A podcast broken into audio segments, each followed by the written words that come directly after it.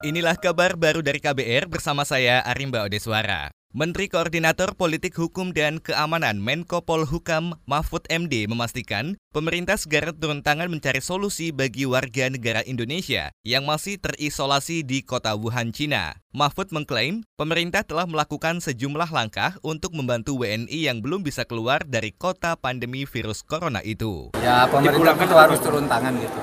Itu urusan Menteri Luar Negeri ya. Tidak mungkin pemerintah itu menelantarkan rakyatnya kewajiban itu kan ada saluran-saluran diplomatik kalau dalam situasi seperti ini. Pak, Pasti selesaikan. Terkait KPK Pak, sekarang yang terkait Menko Polhukam Mahfud MD mengungkapkan sejumlah langkah diplomatik telah dijalankan oleh pemerintah untuk menangani WNI yang ada di kota Wuhan. Ia juga membantah pemerintah lepas tangan terhadap warga Indonesia yang ada di kota itu. Sebanyak 200-an WNI saat ini masih terisolasi di kota Wuhan, Cina.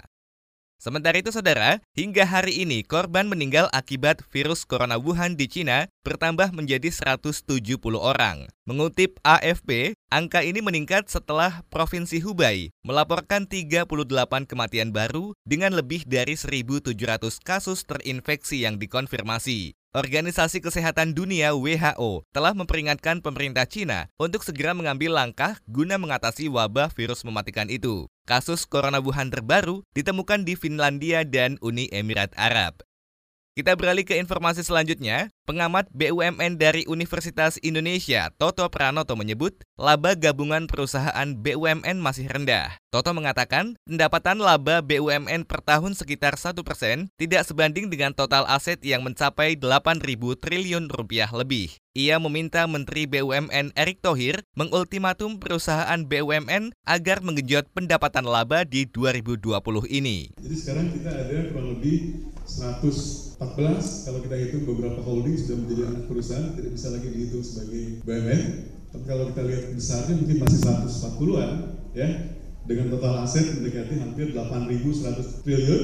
Revenue hanya 2.300 tapi yang juga kelihatan menyedihkan lah angka laba bersihnya. Kalau laba bersihnya hanya 180 T misalnya itu adalah kurang lebih hanya satu persen Pengamat BUMN dari Universitas Indonesia, Toto Pranoto menambahkan, rendahnya pencapaian laba ratusan perusahaan BUMN akibat produktivitas yang rendah. Toto menyarankan BUMN mengasah kemampuan menciptakan laba di perusahaan BUMN sehingga pendapatan meningkat setiap tahunnya. Sebelumnya, Menteri BUMN Erick Thohir menyebut total laba 142 BUMN mencapai 218 triliun rupiah pada 2018.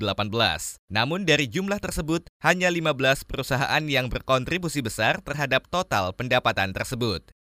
Kita menuju ke Sulawesi Tengah, saudara. DPRD Provinsi Sulawesi Tengah akan menggelar rapat dengar pendapat terkait tidak adanya tanda tangan dari Kepala BMKG dalam peta zona rawan bencana atau ZRB Sulawesi Tengah yang ditandatangani di ruangan Wakil Presiden kala itu Yusuf Kala. Wakil Ketua DPRD Provinsi Muharam Nurdin mengatakan akan memanggil instansi yang terlibat dalam pembuatan peta zona rawan bencana awal bulan Februari mendatang. Waktu dekat kami akan mengundang semua yang untuk bicara itu. Karena saya lihat catatan bahwa BMKG membuat catatan di form tanda tangan itu dia buat catatan bahwa itu harusnya masuk di zona 4 ya yang rawan bencana. Makanya saya kira ini harus dibicarakan secara bersama-sama. Kenapa sampai ada ada catatan yang harusnya itu diakomodir sebelum penyusunan peta. Coba jangan sampai peta yang keluar itu justru mengancam kehidupan masyarakat. Itu tadi Wakil Ketua DPRD Provinsi Muharam Nurdin. Sementara itu, Kepala Dinas PU Bina Marga dan Tata Ruang Sulawesi Tengah, Syaifullah Jafar menjelaskan, peta zona rawan bencana telah mengakomodir hasil dari indeks kerawanan gempa bumi yang menjadi catatan BMKG. Sebelumnya, peta zona rawan bencana menjadi viral di Twitter dalam peta zona rawan bencana itu tidak mencantumkan tanda tangan dari kepala BMKG selayaknya peta zona rawan bencana dari provinsi lain. Tersiar kabar bahwa BMKG enggan menandatangani karena kajiannya diabaikan oleh tim dari Pemprov Sulawesi Tengah.